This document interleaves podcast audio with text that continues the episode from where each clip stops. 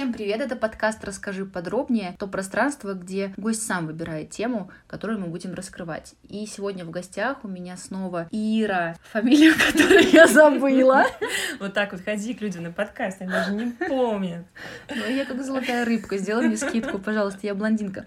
Сегодня в гостях у меня Ира Михеева, она уже второй раз у меня в гостях, я очень рада, что она снова решила ко мне прийти. Ира, о чем мы будем говорить сегодня? У нас в прошлый раз было четыре буквы, и они обозначали стыд. А сегодня у нас снова четыре буквы, но на этот раз это тело. Принятие тела, непринятие, боди позитив, боди шейминг, в общем, все, что связано с нашим телом, немножечко больше. Да, вот как, об этом. как с ним жить и как с ним функционировать. Тема непростая на самом деле. Для меня это очень откликающийся разговор. Возвращаясь к теме стыда, затрагивая тему тела, для меня очень много мостиков между моим телом и стыдом. Это одна такая хорошая связка, которая иногда мешает мне жить, которая иногда влияет на качество моей жизни, я бы так сказала, даже больше. Плюс, учитывая наш предыдущий выпуск, где мы затрагиваем тему расстройства пищевого поведения, это будет еще один взгляд и еще одна часть большой темы, которая тоже имеет место. Давай тогда начнем с места в карьеры. И только что ты сказала, что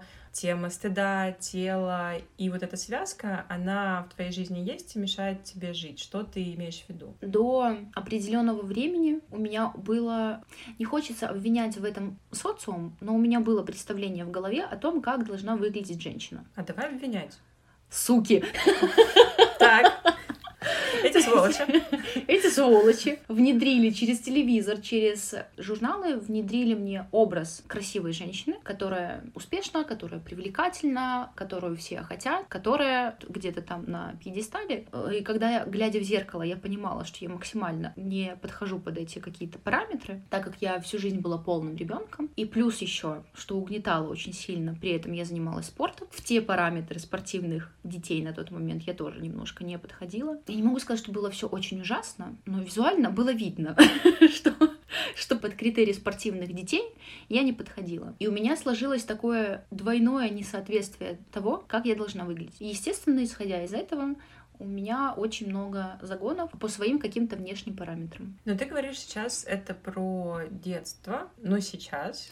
Да, про детство, но сейчас все очень круто поменялось. Наверное, где-то плюс-минус года полтора назад моя картина мира чуть-чуть начала расширяться, потому что я коснулась темы, опять-таки, феминизма, и я поняла, в принципе, что та внедренная картинка в моей голове, это навязанная вещь, что это не мое представление, а это я где-то увидела. Что, как минимум, то, как я выгляжу, не определяет, какой я человек. С этим осознанием и пониманием у меня начался такой хороший прогресс в сторону бодипозитива. Плюс, мне очень радостно говорить об этом, Россия тоже развернулась как раз-таки в то время в сторону бодипозитива и признания, что тела могут быть разные, и транслирование, что тела могут быть разные. Это и реклама, это и журналы, это и, в принципе, Инстаграм. Ну, соцсети. Соцсети, да. Что женщины могут быть разными, это не определяет человека. После этого осознания, более-менее, я начала мириться с тем, как я выгляжу, и меньше этого стыдиться. Не могу сказать, что это вот прошло и рукой меня сняло, нет. Мне кажется, у каждой женщины бывает. Ладно, не буду за всех говорить, у меня бывают моменты, когда чувствую себя чудовищем просто.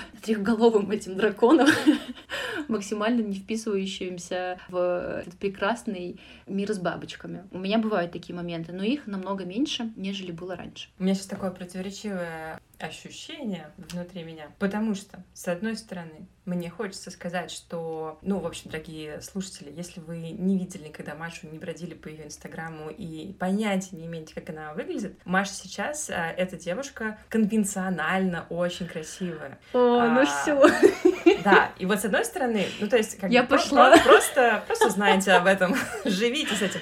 А, Я ушла, заканчиваем, выключаем. А с другой стороны, я вспоминаю про бодипозитив, который говорит «мое тело, мое дело», не только в смысле того, что не нужно там стыдить людей или как-то говорить, что с ними что-то не так, но и в смысле вообще, в принципе, оценки тела Да, человека, да. оценки его я- внешности, любой, неважно какой. И еще с третьей стороны, в это мое противоречивое ощущение, вписывается история про то, что мне не хотелось бы, чтобы мы немножко сейчас уходили в такое взаимное, типа, да с тобой все в порядке, и с тобой тоже все хорошо, да на самом деле мы там классно выглядим, или еще там что-то в этом роде. Взаимное поглаживание по голове. Да, потому что это же разговор как бы не про то, кто как выглядит. И для меня бодипозитив, он глобально про то, что действительно тело человека, его внешность, то, как он выглядит, это на сто процентов правда его дело. То людям извне, конечно, ну, они живые люди, это нормально абсолютно реагировать на разных людей вокруг. Абсолютно нормально, что кто-то нравится, кто-то не нравится. На какие-то особенности реагируешь больше, на какие-то меньше. Но история в том, чтобы уметь большинство своих реакций негативных, что ли, держать при себе это раз. Во-вторых, достичь такой осознанности, целостности, нормальности на самом-то деле, чтобы перестать, правда, оценивать очень сильно или обращать внимание, или концентрироваться на внешности прежде всего.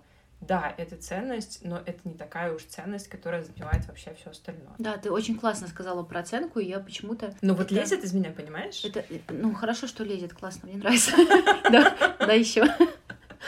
Про оценку, да. И вот как раз-таки это было тоже одним из таких очень больших для меня и значимых открытий, что безоценочное общение с человеком намного интереснее и намного глубже. Будто бы безоценочное общение с человеком раскрывает столько граней и снимает очень много фильтров. Поясню, наверное. Что такое оценочное представление? Вот стоит человек, он как-то одет, как-то выглядит. Исходя из этого, я могу нафантазировать себе, что вот не поглаженная у него рубашка, значит, он какой-то неряшливый, то есть сделать каких-то много умозаключений, исходя из того, как он выглядит. И сразу ограничить себя в общении с этим человеком. Потому что мне, например, не нравится там, неряшливость как черта характера, неряшливость как проявление и так далее. И когда я поняла, что идея того, что то, как человек выглядит, не определяет его, сняла ярлык вот этой вот оценки и перестала обращать внимание на какие-то внешние проявления как и другого человека, так и себя в том числе, тогда меня подпустило. Вот тогда это был очень большой-большой шаг. И для меня это было открытием, если честно. Я не ангел. То есть я тоже судила раньше больше оценочно, сейчас в каких-то критериях тоже. Ну, потому что это общаться со всеми безоценочно, мне кажется, что это, это вот где-то на твоем розовом облаке, про которое ты говорила в прошлом выпуске. Ну, это плюс-минус невозможно и не нужно. Мне кажется, это было бы... Я, вот просто думаю, а, вот предположим, станем мы с тобой такие святые люди, которые безоценочно а, живут свою жизнь. С нимбом на голове, который по вечерам освещает людям дорогу.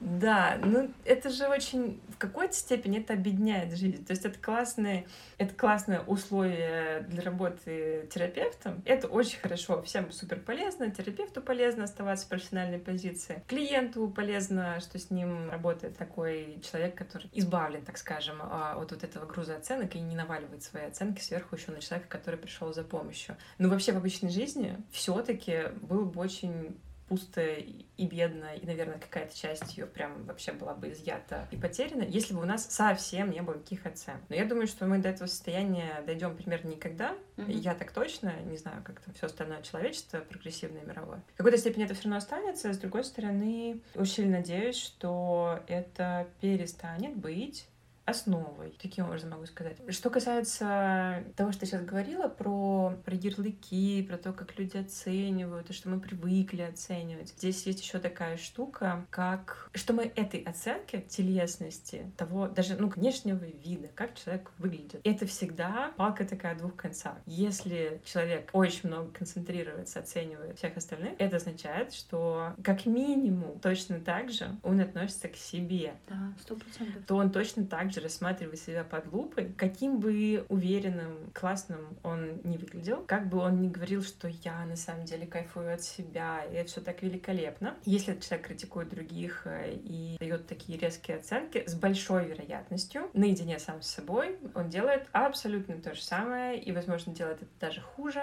потому что никто так не будет критично себя рассматривать, никто не будет вникать во все эти розинки, растяжки, еще что-то, как как э, человек сам наедине с собой, ну, абсолютно точно. Здесь, ну, в какой-то степени мы все такие немножко заложники. Сейчас, по крайней мере. Я надеюсь, что позитив нас как-то выведет на какую-то дорожку. Но есть же позиция такая, что это развращает. Поясни. Когда ты говоришь о человеке, который, предположим, неряшливо одет, мятая одежда, что-то непонятное на голове и так далее, и так далее, и в первом агрегатном своем состоянии ты такая, ну, фу, какой-то странный чувак, не подойду к нему примерно никогда. Человек это знает, что люди вокруг будут реагировать на его внешность. Он будет вынужден что-то с этим сделать, если он хочет занимать высокое положение, если он хочет нравиться людям, девушкам, мужчинам, неважно кому, он будет вынужден, он будет осведомлен об этом раз, Минимум. Как минимум. А если он захочет изменить ситуацию, он вынужден что-то с этим сделать. Погладить свою несчастную рубашку. А если вдруг все мы стали жить в мире позитива, и мы таки все не оцениваем человеку для того, чтобы общаться, нравиться и так далее, ему не надо делать ничего, и он невольно распускается. То есть mm. сейчас у него просто такие взъерошенные волосы, а завтра ты видишь человека, который месяц голову не мыл. Сегодня он просто в помятой рубашке, а завтра он, ну, как-то совсем уже странно одет, через чур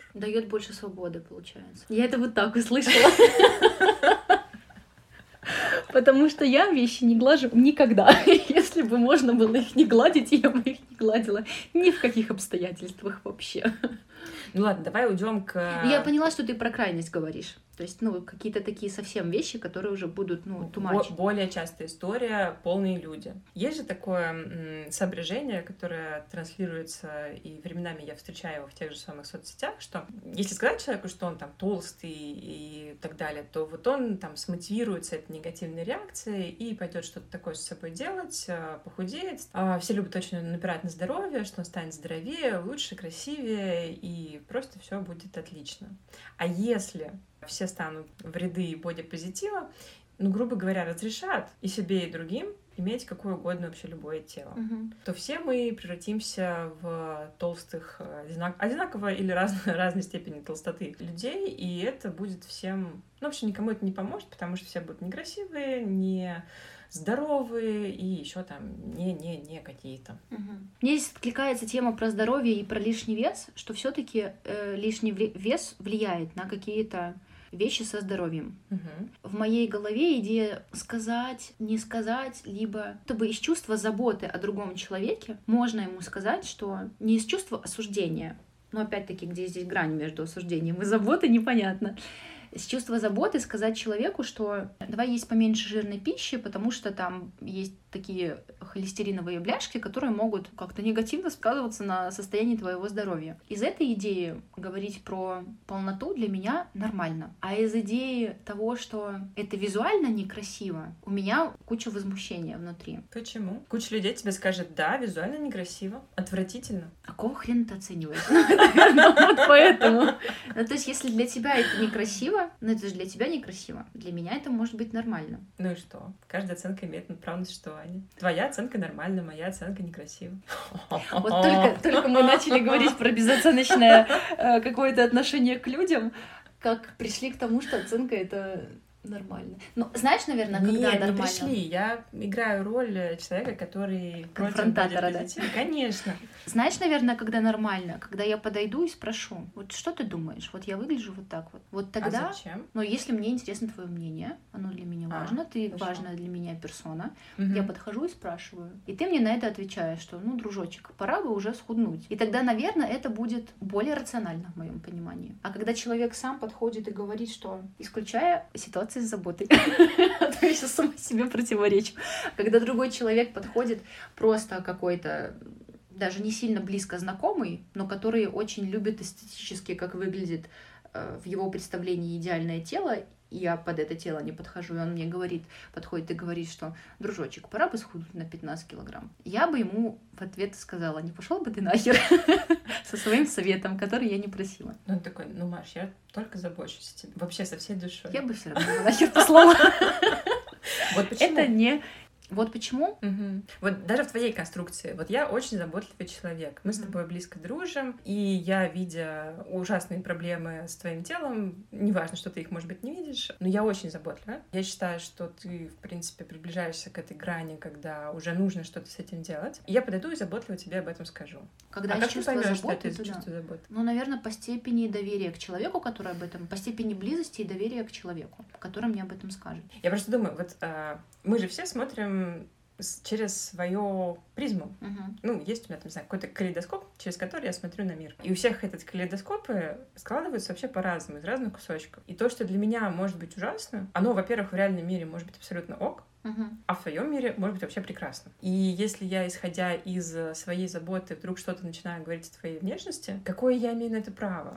Ну, просто есть же какие-то объективные вещи, которые видны Не любым всегда. калейдоскопом. Ну, то есть, если Нет. я сейчас поправлюсь на 30 килограмм, мне кажется, любом... на 30 это еще будет терпимо. Но килограмм на 50 любым калейдоскопом будет понятно, что что-то нехорошее происходит с человеком. Мгм. То есть здесь даже может быть точка, точка заботы начнется от того, что это, во-первых, случилось по какой-то причине, Ну, почему для меня близость и доверие вот основной из критериев, ты же будешь понимать, что чего-то такое произошло, что, допустим, она начала поправляться, что не было, не было этого, и вот начала поправляться. Либо там, допустим, еще бывает, когда проблемы с пищеварительной системой начинает высыпать лицо, что этого не было, а потом вот, да, ты имеешь право ходить в прыщах, но этого раньше не было, а это произошло. Тогда что ты от меня, как этого близкого, заботливого человека, будешь ожидать? Что я подойду и скажу, Маш, ну у тебя вообще прыщи на лице. Ну, во-первых, мне это Тебе даст понять, что ты, на 50 меня, килограмм. что ты меня видишь. Мне кажется, это очевидная мысль. Я могу не- проговаривать ее вслух.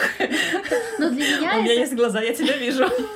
для меня это показатель как минимум внимания, что ну, тебя это беспокоит, что тебе не все равно, что будет тебе все равно, ну, поправилась и, и поправилась, ну, прищи, прищи. Э, Я про форму. Ну, я тебя всегда вижу. Даже если мы с тобой не близкие. Что-то мы не в ту те- тему пошли, Не важно. Ну, подожди, нет, Ну, она вот какая есть, не, не суть. Вот я тебя вижу своими глазами всегда, независимо ни от чего. Предположим, во мне есть такой вот импульс заботы о тебе, я вижу, что что-то поменялось, оно поменялось в тревожащую меня сторону, не факт, что тебя, Мгм. меня тревожащую сторону. Но тогда в твоем мире это ок, нормально. Это будет хорошо, если человек подойдет и скажет, как тебе будет ок, в какой форме он должен сказать. Просто констатация факт. Ну, для меня идеальная форма, Мгм. что если это будет какое-то резкое изменение, то вопрос, что это спровоцировало, что с тобой такое происходит сейчас, потому что я заметила вот это, вот это, вот это, такие, такие, такие изменения. Если ко мне подойдут и скажут, ну ты что-то жирная, даже если очень близкий Очень человек, заботливо. очень, очень супер заботливо, но для меня это будет может быть не разрушающе, потому что я знаю, что это близкий человек, он все равно меня любит. Но форма так себе. Наверное, вот так. Окей. Я просто хотела сказать, что мне кажется, что это одна из ловушек. На, на пути к мо- в моем понимании бодипозитива, вот мое понимание бодипозитива, оно крутится вокруг вот этой фразы «мое тело, мое дело». Я не знаю, может быть, я как-то неправильно это понимаю, но для меня это почти абсолютная величина, которая выражается в следующем. Наверное, ну, как мне кажется, никто не должен давать оценку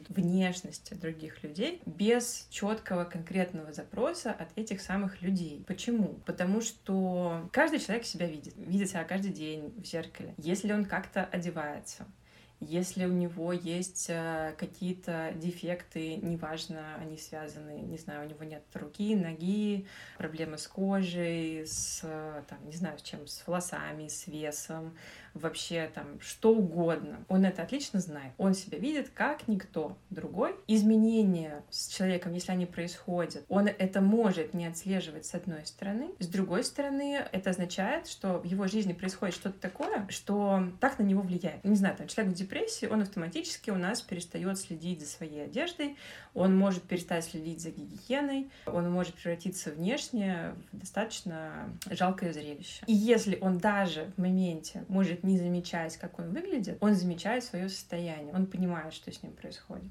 Ну, в, В идеале. в идеале, в большинстве случаев, да. Ну, по крайней мере, он замечает, что ну, настроение что-то попортилось, назовем это так. Что-то грустненько. Да, грустновато. Встать с постели не может, и так все хорошо. Я к тому, что люди, они вообще осведомлены о том, как они выглядят. И поэтому для меня сейчас уже какая бы то ни была оценка, именно внешности человека, как он выглядит, там, не знаю, его тело, общего образа. И это вторжение в какой-то степени в личное пространство. Если оно, особенно если оно негативно окрашенное, то для меня это всегда вторжение, какой бы заботы это не описывалось. И с каким бы мотивом человек не шел, это не его дело никаким образом. Все изменения, которые происходят, в данном случае, ну, как бы это не, не дело кого-либо еще другого. И хочется еще такую штуку сказать, что вот такие вторжения с оценками, э, развешиванием ярлыков, э, выражением своего мнения по поводу тела другого человека, оно кажется мне более разрушающим, чем полезным. Вот казалось бы, что плохого в комплиментах? Вроде как ничего. Но любая, во-первых, ну, как бы, если ты привыкаешь это делать, то это входит в привычку, ну и такой некий автоматизм, который ты воспроизводишь, воспроизводишь, воспроизводишь. Это может нанести вред, а, если у людей есть проблемы с образом тела. И что угодно может вызвать, а, ну, то есть триггерить. То есть если мы берем, берем анорексика, который голодал, голодал, доголодался до какого-то болезненного состояния, начал терапию, начал есть, соответственно, начал там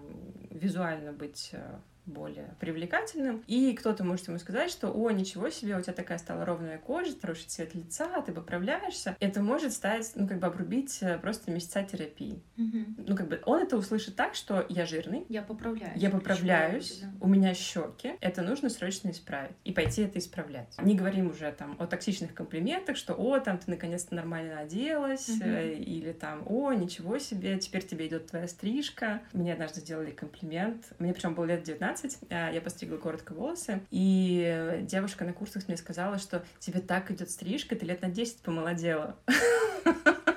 Спасибо. Я такая думаю, «Хм, интересно. А сколько было в твоем представлении, да? Ну да, либо мне 9, либо что-то здесь не так. И по поводу, по поводу здоровья, заботы полноты и так далее. Здесь мы приходим, наверное, э, ближе к теме фэтшейминга, когда полнота жестко связывается с чертами характера. Там лень, безвольность, несобранность, распущенность и проблемами со здоровьем. Но здесь есть такая интересная штука. На здоровье влияет вообще очень много чего. К примеру, на здоровье влияет курение. К примеру, на здоровье влияет алкоголь. Однако такой реакции, что, дружок, ты куришь, давай подумаем о твоих легких, это же ты вдыхаешь такое все вредное, ты делаешь людей вокруг пассивными курильщиками, для них это тоже вредно. Ты там, не знаю, как-нибудь загрузняешь экологию своими этими сигаретными бычками и так далее. Никто не говорит людям, которые употребляют алкоголь, до тех пор, пока они там не стали уже алкоголиками явными Мгм. абсолютно, мало кто будет э, всерьез рассуждать о вреде алкоголя и говорить о том, что это может там поспособствовать чему-нибудь, есть отравленный алкоголь, есть какие-нибудь там паленые напитки и так далее, и так далее. Но к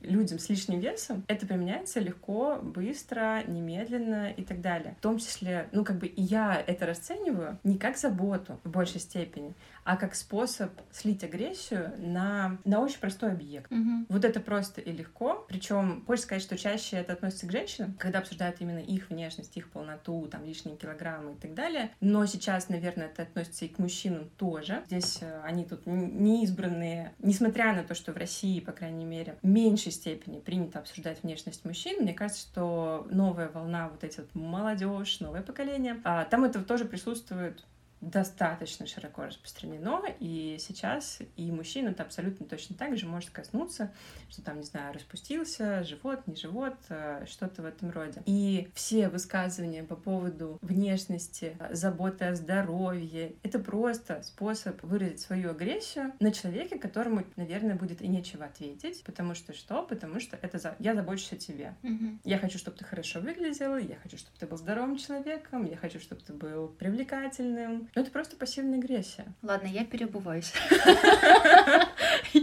Я с тобой согласна. Отменяю все, что я сказала до этого пять минут назад. Все, мне нельзя заботливо к тебе подойти. Нет, ты нарушаешь мое личное пространство, мои границы. Да, я согласна с тобой. Я согласна с тобой, плюс, опять-таки, откуда идет эта агрессия? От ну, какого-то запрета себе. Ну, иногда, да, мне нельзя.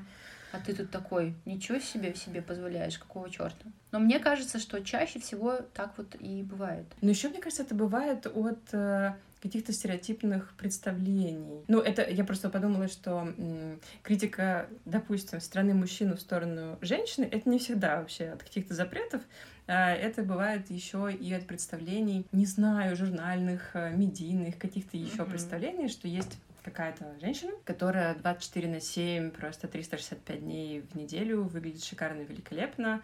Она всегда должна быть в идеальном макияже, укладке, очень красиво одета и быть всегда идеально стройной, шикарной, с маникюром, педикюром, удаленными отовсюду волосами и так далее. А потом они сталкиваются с жестокой реальностью, где вообще-то женщины живые. Привет! Мы не, мы не просыпаемся накрашенными. Для этого нужно немножечко времени или немножечко. Да. Так самое грустное, что в этом есть и часть разочарования женщины. Она-то видит, я уже говорила в начале об этом, да, как должна выглядеть успешная, красивая женщина, а женщина в итоге сталкивается с собой, что она не соответствует. И тут непонятно еще, кто больше... А еще плюс давление от мужчины.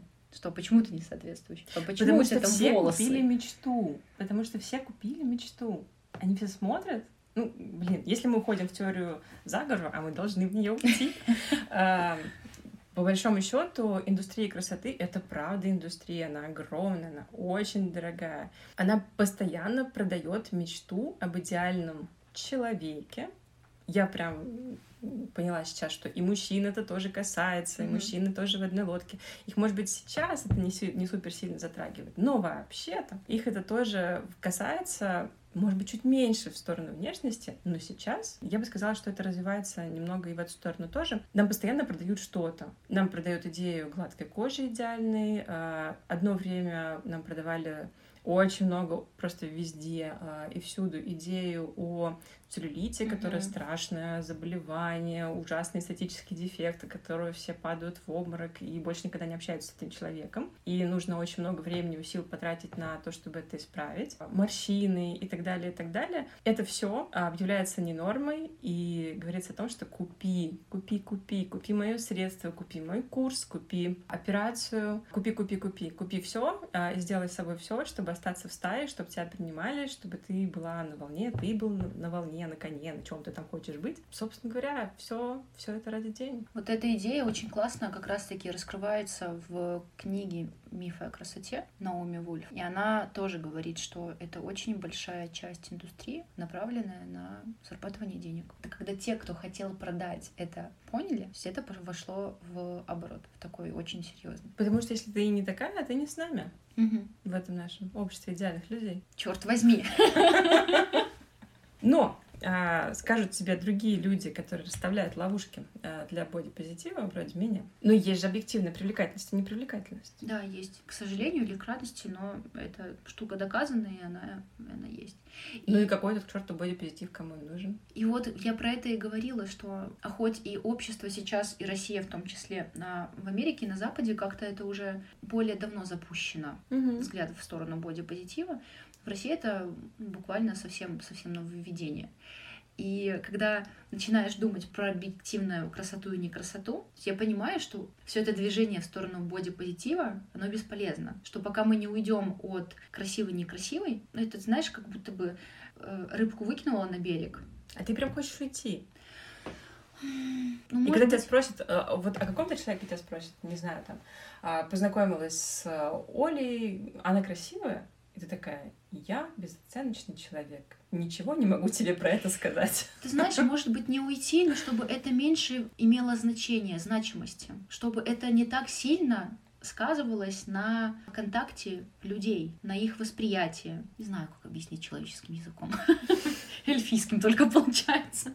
Чтобы с этого снялся градус значимости с вот этого критерия красоты. Угу. Веришь ли ты в это? Нет. Но я понимаю, что это какая-то такая идеальная иллюзия, которая, может быть, когда-то воплотится. Но то, что я ее не застану, при своей жизни. Это сто процентов. А я думаю, что вообще все это может существовать вместе. Внутри себя я могу оценивать как угодно людей. И внутри себя, какой бы я бодипозитивной ни была, я рассчитываю на свой собственный... Ну, я иду к нему, я стремлюсь к нему, к бодипозитиву головного мозга в том числе. Но для меня будут оставаться люди привлекательные и непривлекательные чисто по внешнему признаку. Это правдивая правда, никуда я от этого не денусь. Я абсолютно точно... Я вообще человек достаточно чувствительный к визуальным образом. Я рассматриваю все. Я рассматриваю облака, море, здания вокруг. Я очень люблю рассматривать людей. Я рассматриваю мужчин, женщин, детей, стариков, кого угодно. Мне это все очень интересно, притягивает. Я люблю рассматривать красивых людей. Я не, отка... не готова отказаться от слова красивый или красивая, привлекательная, притягательная, какая угодно. Я все равно буду воспринимать каких-то людей как более привлекательных и каких-то людей как менее привлекательных. И я хочу, чтобы в моей жизни это осталось. Я не хочу быть человеком, который не знаю, мыслит критериями, что кто-то какого-то роста или какого-то цвета, или сколько-то весит и, и так далее. Я внутри себя это как-то буду эмоционально воспринимать. Кто-то мне будет нравиться больше, кто-то меньше. И я хочу с этим жить. я не готова уйти от оценок вообще полностью абсолютно.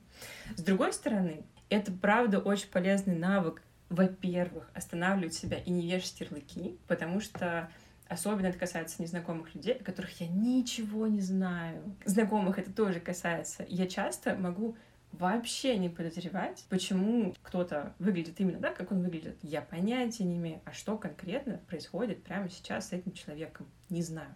Я и с собой это не всегда могу понять, что со мной конкретно сейчас происходит, не говоря вообще о других людях. Поэтому первое — это остановиться и не навешивать ярлыки, не создавать мнение по внешности исключительно, не встречать по одежке. Все, mm-hmm. пословица «отойди от меня, ты мне не нравишься», я не хочу встречать людей по одежке, а, я хочу их видеть, хочу их оценивать, хочу создавать о них э, впечатление, но хочу иметь выбор, это впечатление достаточно сильно поменять. Второе, я очень сильно надеюсь, что мы к этому придем как общество целиком, а я как индивид, в частности, к этому уже пришла. Во-первых, просто и в главных не давать никаких э, негативных оценок, и даже по запросу этого не делать. И даже если запрос будет супер-мега конкретный, провоцирующий на такую оценку, либо отказываться отвечать, либо давать его нейтрально, либо еще что-то такое делать, но не воспроизводить зло. То есть, если я сейчас попрошу обо мне сказать какую-то гадость, ты мне не скажешь, да? Нет, ты займешься этим сама. А если слезно попрошу? Тоже нет.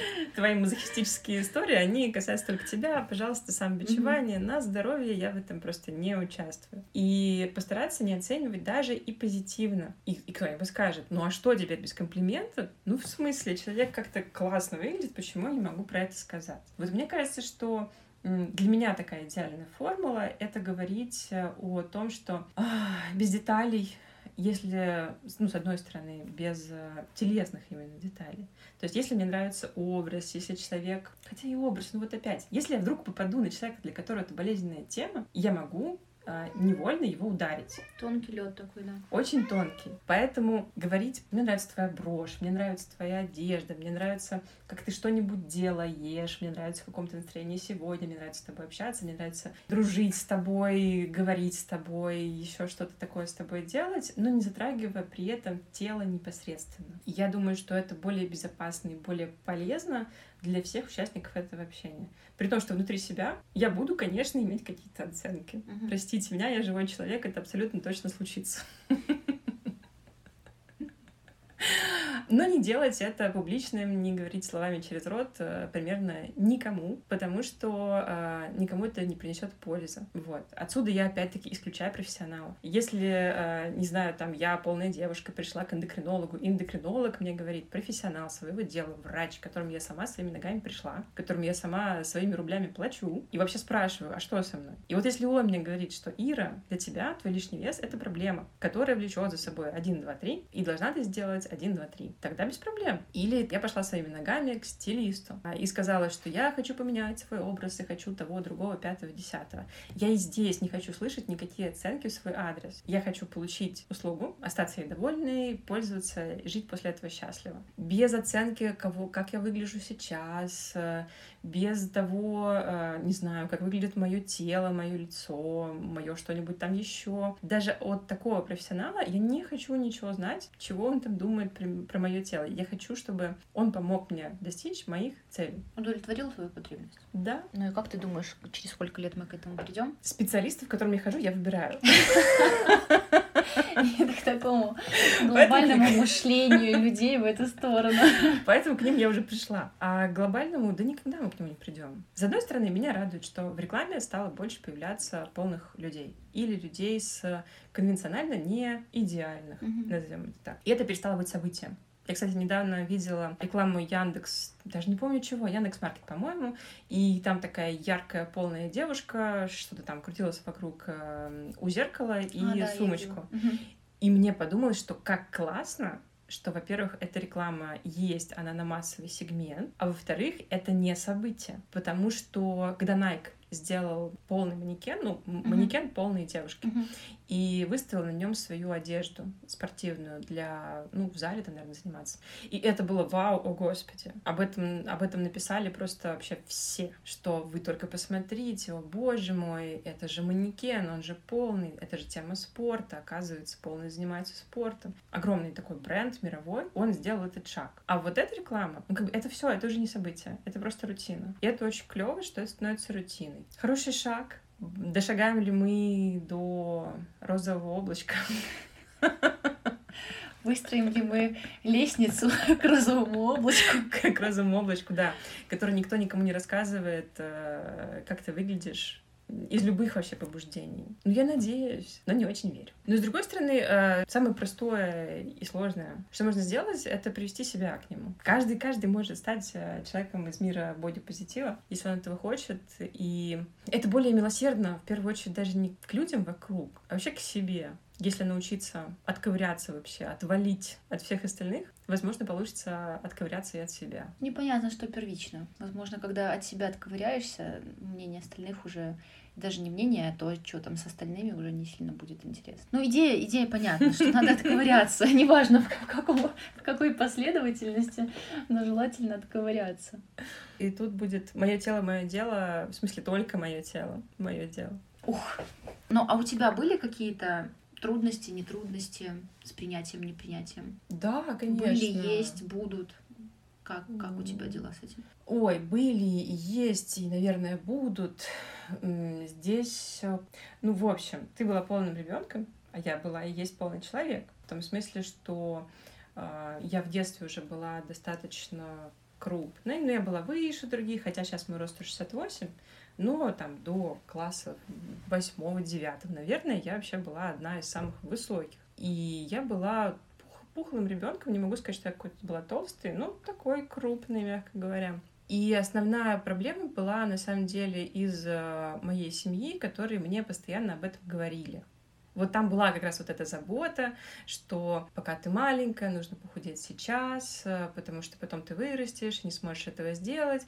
При этом в моем случае это была небольшая шизофрения, потому что я живу в какой-то степени в семье, где все люди полные. Был культ еды, много готовили, много ели, много об этом разговаривали. Все праздники, похороны, вообще все что угодно, вся жизнь, она была пропитана темой еды. И много чего основывалось на этой самой еде. И каким-то волшебным магическим образом я должна была жить в этой атмосфере и оставаться худой. Каким образом это должно было произойти, я не догадываюсь. Поэтому, ну, миссия была невозможна, она, собственно говоря, и осталась плюс-минус невозможно, поэтому в текущем своем состоянии я продолжаю оставаться полным человеком, конвенционально не подходящим под там, стандарты, которые существуют. Ограничивает ли это меня? Если брать э, чисто физические какие-то штуки, то нет. Я такая функциональная полная девушка. Другой стороны, если какие-то ограничения в части психики, психологии, да, конечно, есть. И история про стыд и в связи с этим, там, я стырю себя, и поэтому я не буду проявлять себя, я, возможно, буду себя чувствовать скованно,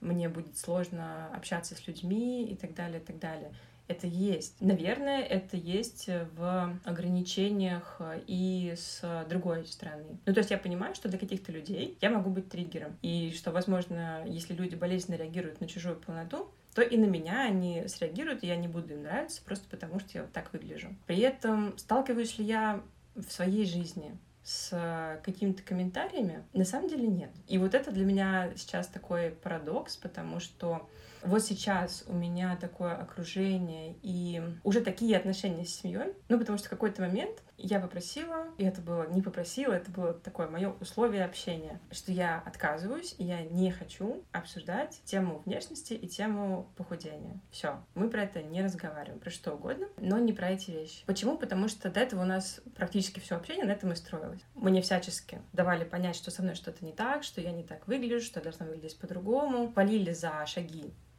типа правильную сторону и расстраивались за откаты в неправильный жирный мир неудачи и боли. Но это на самом деле очень и больно с одной стороны, потому что, конечно, меня это задевало и ранило. С другой стороны, это тоже очень объединяет общение, когда оно строится только вокруг внешности и больше ничего. И это тоже был отдельный квест. Если ты убираешь вот такой большой блок, а чем вообще его менять? Но тем не менее, в общем, это получилось сделать. И в моем текущем окружении нет никаких людей, которые мне говорят, что я там как-то не так выгляжу, что я какая-то толстая или какая-нибудь старая, неопрятная, еще какая-нибудь неподходящая. В общем, нет, никто мне ничего такого не говорит, но я продолжаю говорить себе это сама. Во многом у меня получается отковыряться от других, и сейчас не получается отковыряться от себя. Э, верю ли я? Возвращаясь к вопросу о вере.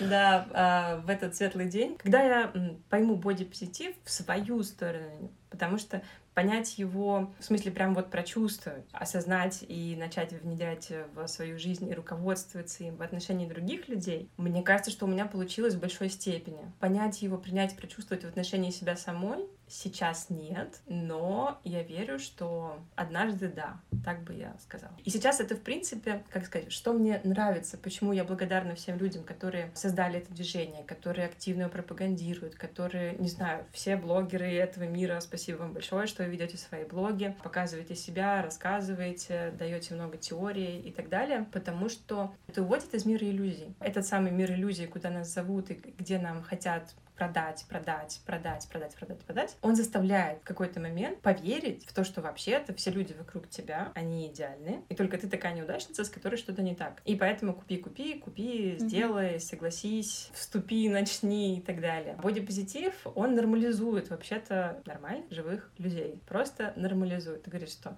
можно быть какой угодно. И это только твое дело, и больше ничего. Мне кажется, что это такая очень милосердная штука. Очень хочется, чтобы она развивалась, и в моей жизни очень хочется, чтобы она проросла внутрь. Потому что сейчас она есть вовне, но нет внутри. В общем, я на себя рассчитываю, что все получится.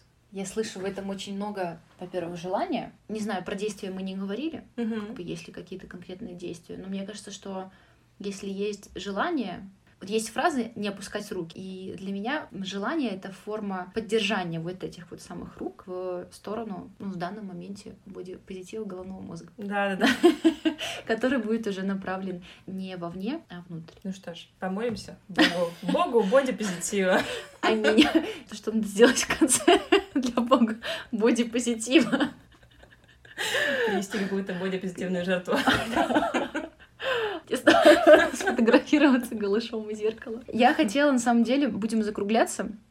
Если честно, мы изначально с Ирой планировали э, как коротенький выпуск. 20 минут, просто больше не будем. Зачем? Ну что-то пошло не, так. Или так, или так, на самом деле. Я думаю, что так.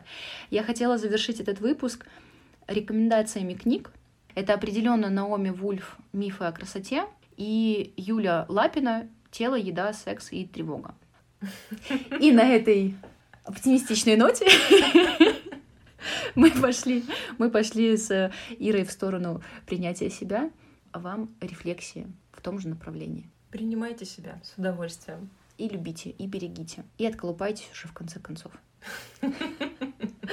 Пока. Пока.